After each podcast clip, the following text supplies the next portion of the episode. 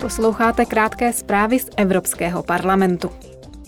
Dnes se uskuteční slyšení o špionážních softwarech používaných soukromými subjekty. Uspořádá ho vyšetřovací výbor, který se zabývá izraelským špionážním softwarem Pegasus a dalšími sledovacími systémy. Kromě poslanců Evropského parlamentu se jednání zúčastní i řada odborníků. Dále dnes zazní téma digitální euro.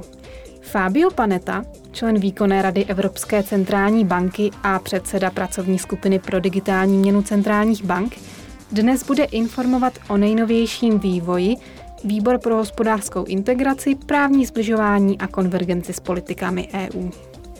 Stále není zcela zřejmé, jak by digitální euro ovlivnilo finanční stabilitu, měnovou politiku či platební služby.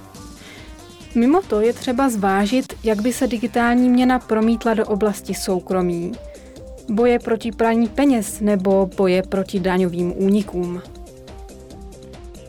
Minulý týden Evropský parlament na plenárním zasedání požadoval jednotná pravidla ohledně videoher. Rodiče by podle něj měli přesně vědět, co jejich děti hrají, kolik času u počítače tráví a na kolik tento koníček přijde. Europoslanci zdůraznili, že je nutné děti při hraní chránit před manipulací a závislostí. Videohry určené dětem by navíc měly zohledňovat jejich věk, práva a zranitelnost.